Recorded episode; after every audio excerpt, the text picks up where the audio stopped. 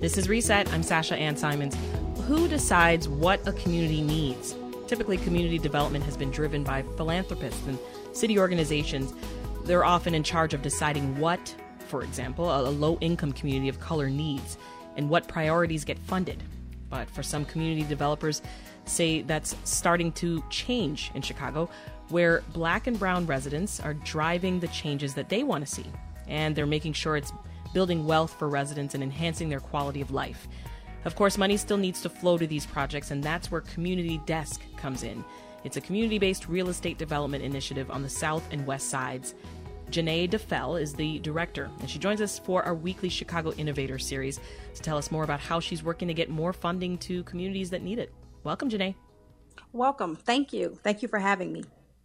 So let's zoom out a little bit to start off. Tell us more about communities driving development, which is actually something that we're seeing nationally. That is correct.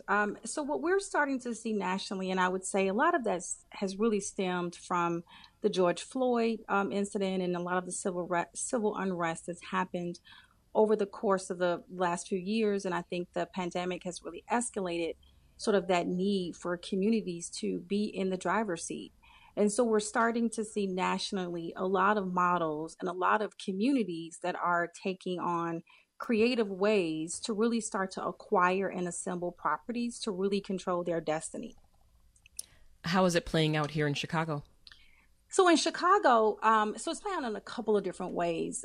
So I can definitely give kudos to the city of Chicago because the mayor's office has launched a very organized effort toward community wealth building.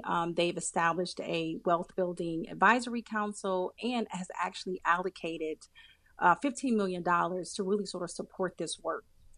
And then at the city level, you're starting to see various pockets of groups across the city that are literally taking the action into their own hands, and they're starting to pool their capital to acquire property. So for example, there was a local group in South Shore that the residents of the Highlands near Jackson Park actually assembled local residents in that neighborhood, 28 residents, and they pulled their resources together and acquired a foreclosed property on 71st Street. And so by doing that, one, it's allowing those residents to directly own property of which they can now control the types of tenants that are in there, both at the commercial level and at the residential level.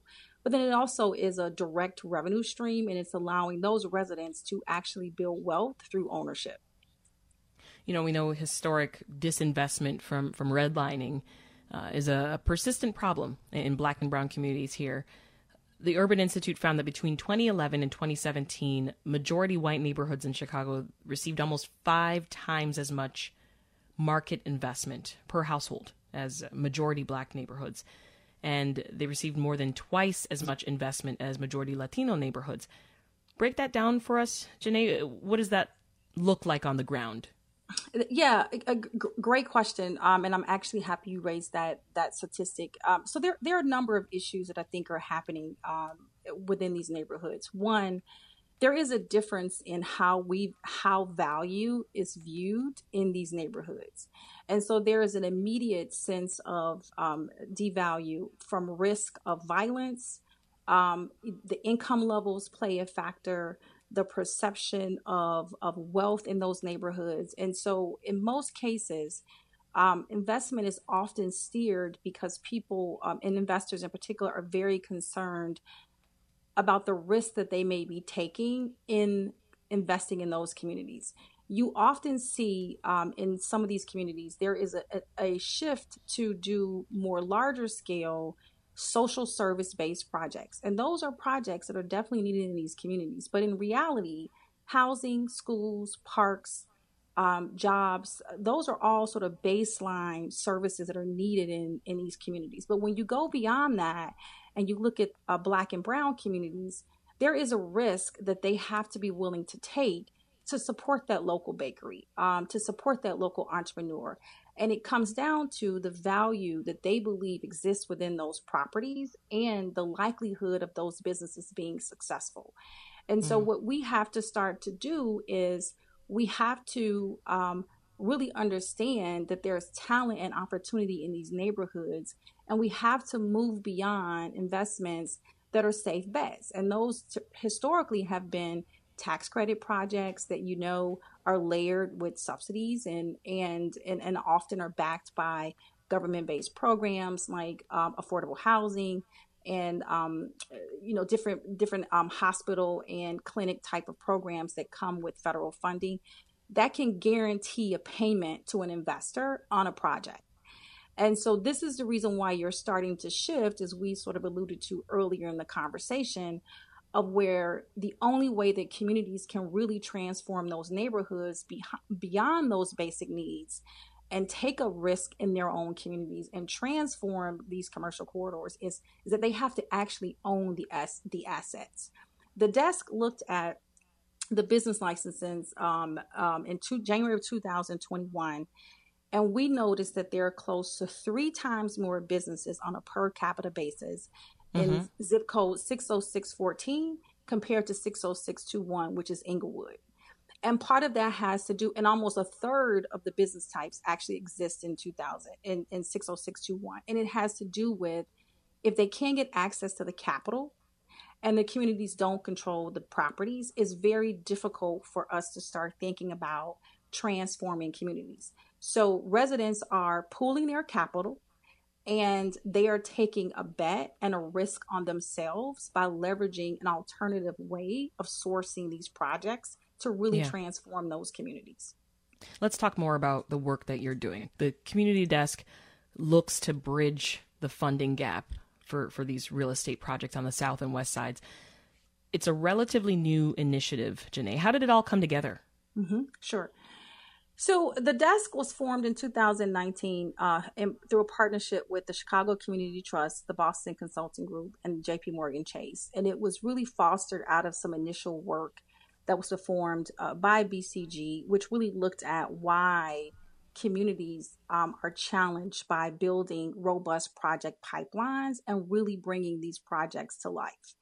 So the desk was formed to really do 3 things: advocate, translate, and connect. So what does that mean? On the advocacy level, we really we work directly with funders and investors and lenders to really make sure that they understand the value in these communities, make the connection from what's happening on the ground with these projects and how what the community is looking to do is actually in alignment with what they're looking to support. We also do a lot of advocacy around changing the way that capital flows into these neighborhoods. So thinking more about creative alternative capital sources so that we can move beyond the traditional methods and metrics of which how we've evaluated as to whether or not communities deserve the funding. And then on the translation side, we really do work with communities directly to pitch their projects to funders and investors. And again, this is all about how are we connecting the dots? Because I do truly believe that there are investors and funders out there who want to support community, but there is sort of a disconnect in understanding where the projects are and how can they lean in and support this work. So we really do spend a lot of time in trying to make that connection between the project and the funders. And then again, connection. We're all about connections. You know, we want to make sure that communities have access to the same resources that other more affluent neighborhoods have. And sometimes it really is about just being at the table, having a seat at the table. So we really do advocate and leaning in, leveraging our relationships with funders, you know, the Chicago Community Trust being one of them, to make sure that those residents and those communities can be heard and that we are listening to what they need and what they want and supporting them in making that happen. This is Reset. I'm Sasha Ann Simons. If you're just tuning in, we're talking about community wealth building with Janae DeFell, Director of Community Desk, for our weekly Chicago Innovator Series. So, Janae, your neighborhood development initiative works very closely with 3 different organizations in neighborhoods, as you mentioned, that are in the city's Invest Southwest corridor, right? And they're the ones that are most at risk for being gentrified. We're talking Humboldt Park, South Shore, and Inglewood. Tell us about the organizations that you're working with and how you chose them. Sure. So let's start with Humble Park. So we are working with the Puerto Rican Cultural Center, which is a long-standing community organization, well-respected within Humble Park. And Humble Park is being challenged right now with gentrification. But they were also just recently awarded a state designation of a cultural district. And so what we want to make sure is to protect the Puerto Rican population. And so we want to work very closely with them, specifically on Division Street, to help make sure that, one, they're protecting and preserving that culture, and also making sure that there's affordable housing and direct opportunities for small businesses to actually own the spaces of which they're doing business. So we want to arm PRCC with the tools and the resources that they need to really support this work, but also move their Puerto Rico Town initiative as part of the designation, move that forward and be successful in sort of making some of those larger initiatives happen under the Puerto Rico Town initiative.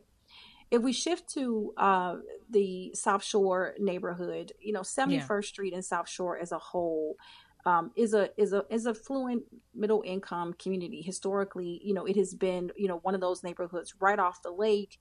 There are pockets within South Shore, like the Highlands, where you have some really nice homes, solid middle class families.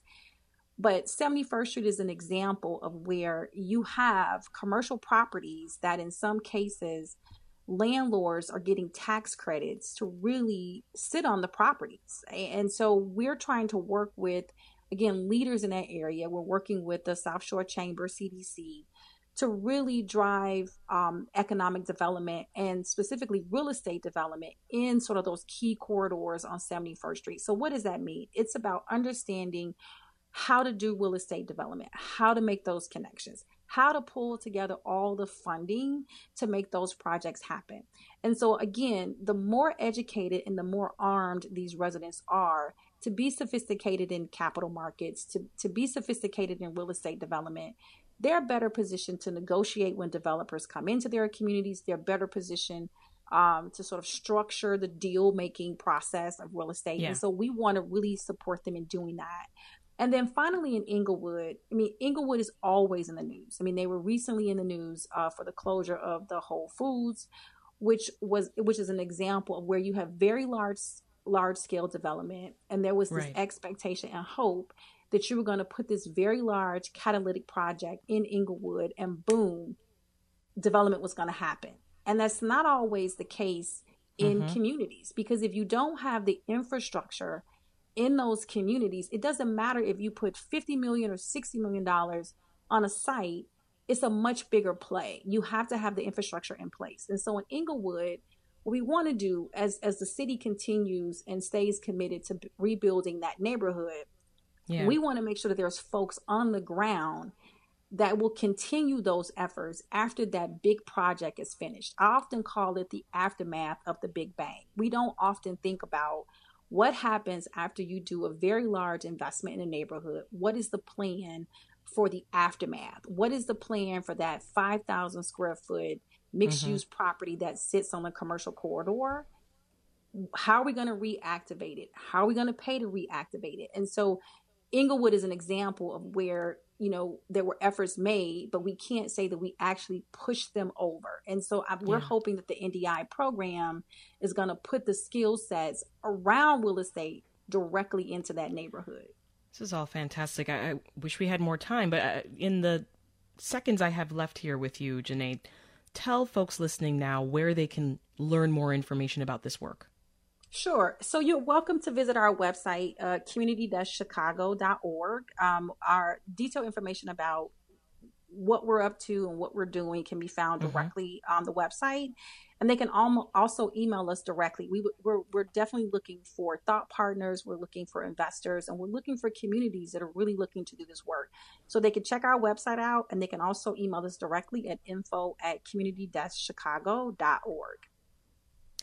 Janae, what a pleasure. Janae DeFell, Director of Community Desk Chicago. Thank you so much for your time. Great work.